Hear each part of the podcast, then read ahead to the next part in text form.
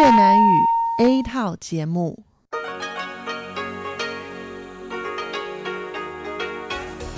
Đây là Đài Phát thanh Quốc tế Đài Loan rờ tê i.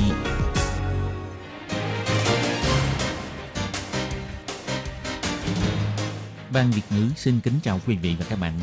Đây là chương trình Việt ngữ Đài Phát thanh rờ tê i được truyền đi từ Đài Loan.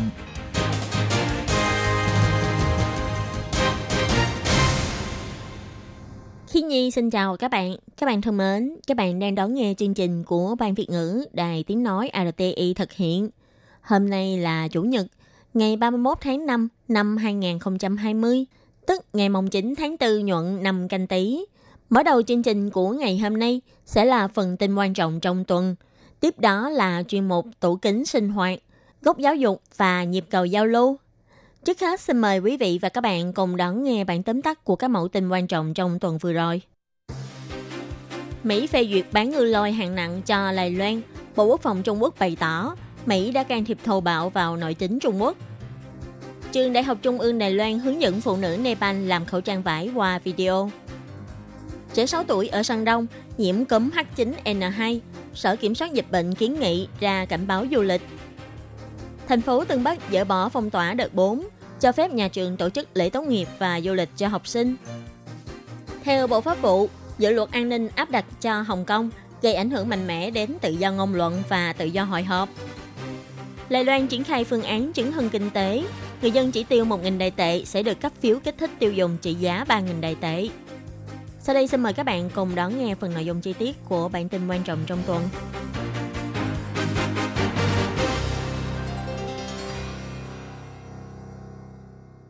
Ngày hai mươi tháng năm, Quốc vụ viện Mỹ tuyên bố phê duyệt dự án bán vũ khí cho Đài Loan. Mỹ sẽ bán mười tám ngư lôi hạng nặng em ca bốn mươi tám a tê và các thiết bị liên quan với tổng giá trị một trăm tám mươi triệu đô la Mỹ.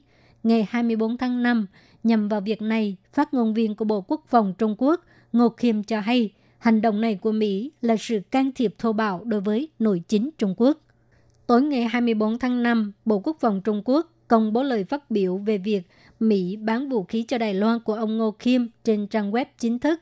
Ông Ngô Kim nói rằng hành động bán vũ khí quân sự cho Đài Loan của Mỹ đã nghiêm trọng vi phạm nguyên tắc một Trung Quốc và quy định của ba bản thông cáo chung Trung Quốc và Mỹ thô bạo can thiệp nội chính Trung Quốc. Phía Trung Quốc bày tỏ sự bất mãn mạnh mẽ và kiên quyết phản đối. Ngô Kim cho hay hiện tại mối quan hệ giữa hai bờ eo biển Đài Loan rất phức tạp và gay go.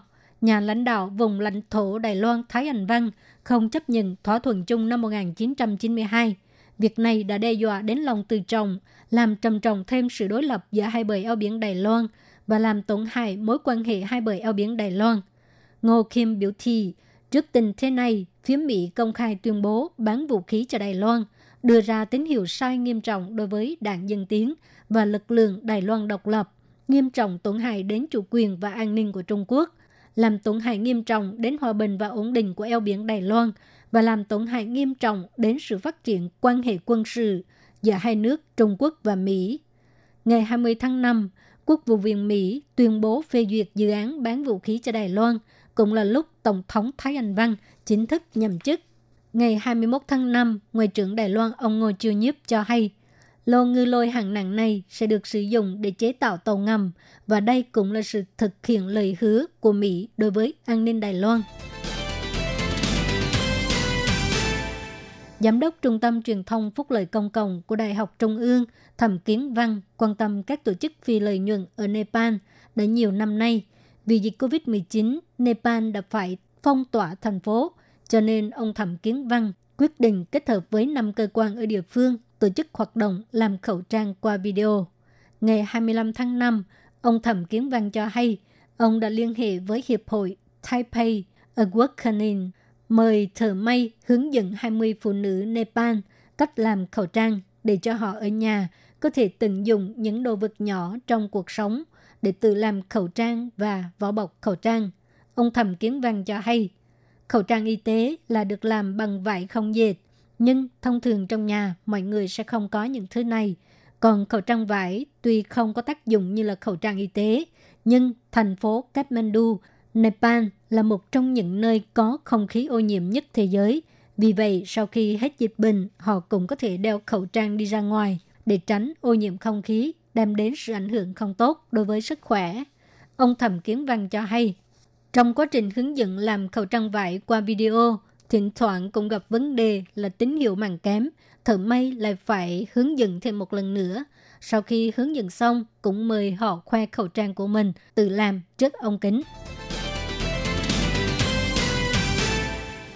Ông Trang Nhân Tường, Phó Giám đốc Sở Kiểm soát Bệnh tật cho biết, hôm trước Tổ chức Y tế Thế giới công bố, gần đây tại Phúc Kiến, Sơn Đông, Trung Quốc xuất hiện ca nhiễm cúm H chín N hai. Do đó, bắt đầu từ ngày hai mươi lăm tháng năm, kiến nghị nâng mức cảnh báo du lịch lên cấp độ hai về dịch cúm A tại Sơn Đông và vẫn duy trì cảnh báo du lịch đối với tỉnh Phúc Kiến. Sở Kiểm soát Bệnh tật cho hay, ngày hai mươi ba tháng năm, Tổ chức Y tế Thế giới công bố thông tin Trung Quốc đã thông báo với Tổ chức Y tế Thế giới về hai ca nhiễm cúm A H chín N hai vào ngày chín tháng năm và ngày mười ba tháng năm. Trong đó có một bệnh nhi nam sáu tuổi phát bệnh vào ngày hai mươi tám tháng tư. Ca còn lại là một bé nam mười tháng tuổi ở tỉnh Phúc Kiến. Bé này phát bệnh vào ngày bốn tháng năm. Hai ca bệnh này đều có triệu chứng nhẹ và sau khi điều trị đã khỏi bệnh. Bệnh nhân trước khi phát bệnh đều có tiền sử tiếp xúc với chợ bán gia cầm sống và gia súc. Ông Trang Nhân Tường cho biết, do môi trường của hai nơi này có nguy cơ lây bệnh, nên Sở Kiểm soát Bệnh tật tuyên bố, ngoài tỉnh Phúc Kiến là nơi vốn đã được liệt vào diện cảnh báo du lịch cấp độ hai về dịch cúm A ra, bắt đầu từ hôm nay cũng sẽ nâng cấp độ cảnh báo du lịch tại tỉnh Sơn Đông lên cấp độ hai. Ngoài ra, vẫn duy trì cấp độ cảnh báo du lịch tại Trung Quốc, bao gồm Hồng Kông, Macau, về dịch viêm phổi covid mười chín ở cấp độ ba. Từ tháng mười năm hai không một chín cho đến nay, tại Trung Quốc bao gồm Hồng Kông đã có bảy ca nhiễm cúm A H chín N hai, không có trường hợp tử vong. Những ca bệnh này đều là những trường hợp bệnh nhẹ và họ đều có tiền sử tiếp xúc với gia cầm hay chợ bán gia súc sống. Năm hai không một ba, toàn cầu có bốn mươi sáu ca nhiễm cúm A H chín N hai, trong đó Trung Quốc có đến ba mươi tám ca, là nước có nhiều ca nhiễm H chín N hai nhất. Ông Trang Nhân Tường nhắc nhở, người dân khi sang Trung Quốc cần phải thực hiện thiết thực nguyên tắc năm phải và sáu không. Năm phải bao gồm phải nấu chín thịt gia cầm và trứng, phải dùng xà phòng rửa tay thiệt sạch, phải đeo khẩu trang khi có triệu chứng và đi khám bệnh ngay, phải tiêm vaccine khi phải tiếp xúc lâu dài với gia cầm, chim chóc, phải quân bình dinh dưỡng và năng vận động.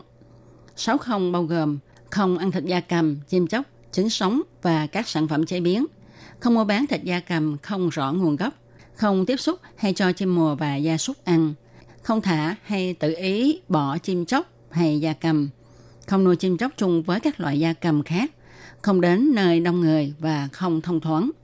Sở Kiểm soát Bệnh tật nhắc nhở thêm, người về nước nhập cảnh nếu bị sốt hay có triệu chứng cúm thì nên chủ động thông báo với nhân viên hãng hàng không hay nhân viên kiểm dịch tại sân bay, cảng khẩu. Về nhà rồi mới có triệu chứng thì nên đeo khẩu trang đi khám bệnh và nói rõ tiền sử du lịch của mình cho bác sĩ biết. Ngày hai mươi lăm tháng năm, Thị trưởng Hầu Hữu Nghi, thành phố Tân Bắc cho biết, thành phố Tân Bắc liên tục dỡ bỏ lệnh phong tỏa đợt bốn, có thể tổ chức hoạt động trong nhà với số lượng một trăm người, nhưng phải đăng ký tên họ thật và phải đảm bảo giãn cách xã hội. Còn ngoài trời thì vẫn duy trì năm trăm người trở xuống. Thị trưởng Hầu Hữu Nghi cho biết, các trường học có thể tổ chức lễ tốt nghiệp và cho các học sinh tốt nghiệp đi du lịch. Thành phố Tân Bắc sẽ linh động điều chỉnh số người được phép tham gia các hoạt động trong và ngoài trời của nhà trường.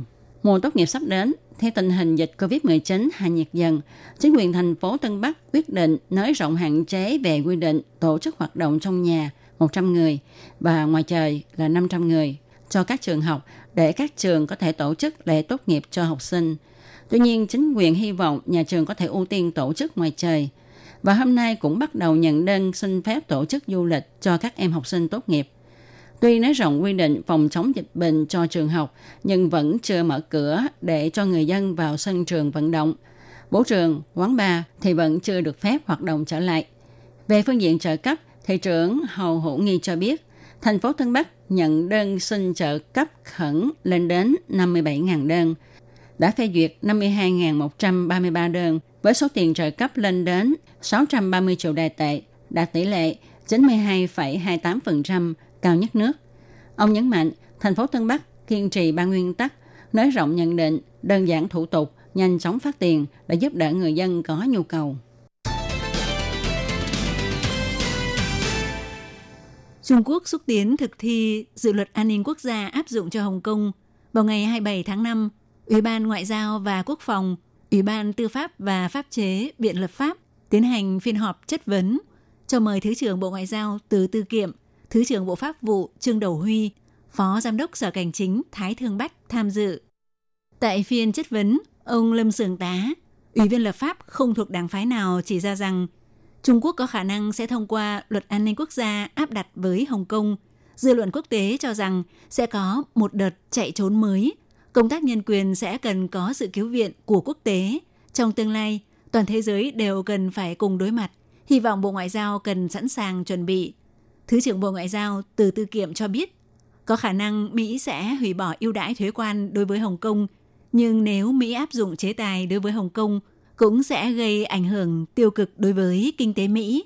Còn nước Anh có thể sẽ cấp thẻ căn cước công dân cho những người Hồng Kông có hộ chiếu hải ngoại Anh B N O. Liên minh châu Âu đưa ra lời bình luận ôn hòa hơn và không thấy đưa ra biện pháp gì đặc biệt. Ủy viên lập pháp của Đảng Dân Tiến Triệu Thiên Lân chất vấn rằng dự luật an ninh mà Trung Quốc dự định áp đặt cho Hồng Kông bất chấp sự phản đối của quốc tế sẽ thực thi từ tháng tám. Sẽ gây ảnh hưởng ra sao đối với những người Đài Loan theo học, làm việc và đi du lịch tại Hồng Kông?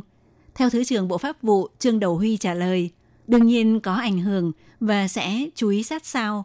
Theo Vụ trưởng Vụ Luật Quốc tế và Luật Hai bờ eo biển thuộc Bộ Pháp vụ, ông Thái Thu Minh cho biết, các điều khoản chính thức của dự luật an ninh này vẫn chưa ra mắt, hiện không tiện đưa ra lời bình luận. Tuy nhiên, theo quy định về bốn kiểu hành vi lật đổ chính quyền được Đại hội đại biểu nhân dân toàn quốc và Hội nghị hiệp thương chính trị nhân dân Trung Quốc công bố, ít nhất có ảnh hưởng vô cùng to lớn đối với sự tự do hội họp và tự do ngôn luận. Khi trả lời phỏng vấn của kênh tin tức Fox News của Mỹ vào ngày hai mươi sáu tháng năm, Ngoại trưởng Ngô Chiêu Nhiếp cho biết Bắc Kinh thừa dịp cộng đồng quốc tế đang tập trung phòng chống dịch bệnh đã đưa ra dự luật an ninh quốc gia áp dụng cho Hồng Kông.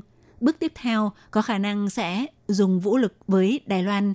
Vì vậy, Đài Loan phải hết sức thận trọng, tìm cách bảo vệ bản thân.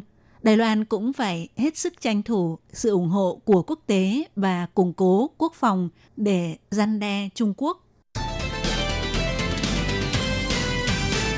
Phương án sử dụng phiếu tiêu dùng chấn hưng kinh tế mà mọi người chờ đợi bấy lâu cuối cùng cũng đã ra mắt. Theo nguồn tin cho biết, Viện Hành chính đã rót khoản kinh phí bốn mươi tỷ đài tệ, lập ra phương án mỗi người dân chi tiêu một nghìn đài tệ sẽ được cấp phiếu tiêu dùng trị giá ba nghìn đài tệ và không loại trừ đối tượng người có thu nhập cao. Vào ngày hai mươi lăm tháng năm, Chủ tịch Ủy ban Phát triển Quốc gia Cung Minh Hâm cho biết phương hướng chính đúng là như vậy, còn hộ gia đình có thu nhập thấp sẽ có phương án đặc biệt riêng, cố gắng đáp ứng mục tiêu dễ lĩnh, dễ sử dụng. Dự kiến nghỉ hè sẽ bắt đầu thực thi để nhóm lửa kích thích nhu cầu tiêu dùng trong nước. Trước mắt quy hoạch tổng dự toán bốn mươi tỷ đài tệ, theo đó sẽ chiết khấu giảm sáu mươi bảy phần trăm cho các khoản chi tiêu thông qua phiếu tiêu dùng loại bằng giấy hoặc cấp phiếu tiêu dùng điện tử cho các khoản thanh toán điện tử, thanh toán bằng thẻ tín dụng, ngoài điện tử thương mại không được áp dụng.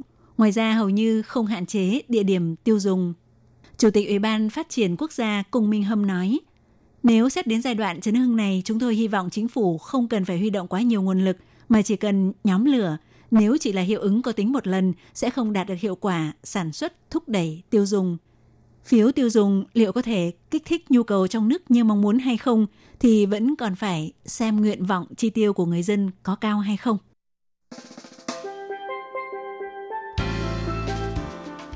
Các bạn thân mến, vừa rồi là phần tin quan trọng trong tuần vừa qua do Khí Nhi biên tập và thực hiện. Và các bạn thân mến, bản tin quan trọng của ngày hôm nay cũng xin tạm khép lại tại đây. Cảm ơn sự chú ý lắng nghe của quý vị và các bạn. Khi Nhi cũng xin thay mặt Ban Việt ngữ, chúc các bạn và gia đình có một buổi tối vui vẻ và tốt lành. Và xin mời các bạn tiếp tục đón nghe các phần tiếp theo của chương trình do Ban Việt ngữ thực hiện. Xin thân ái chào tạm biệt các bạn.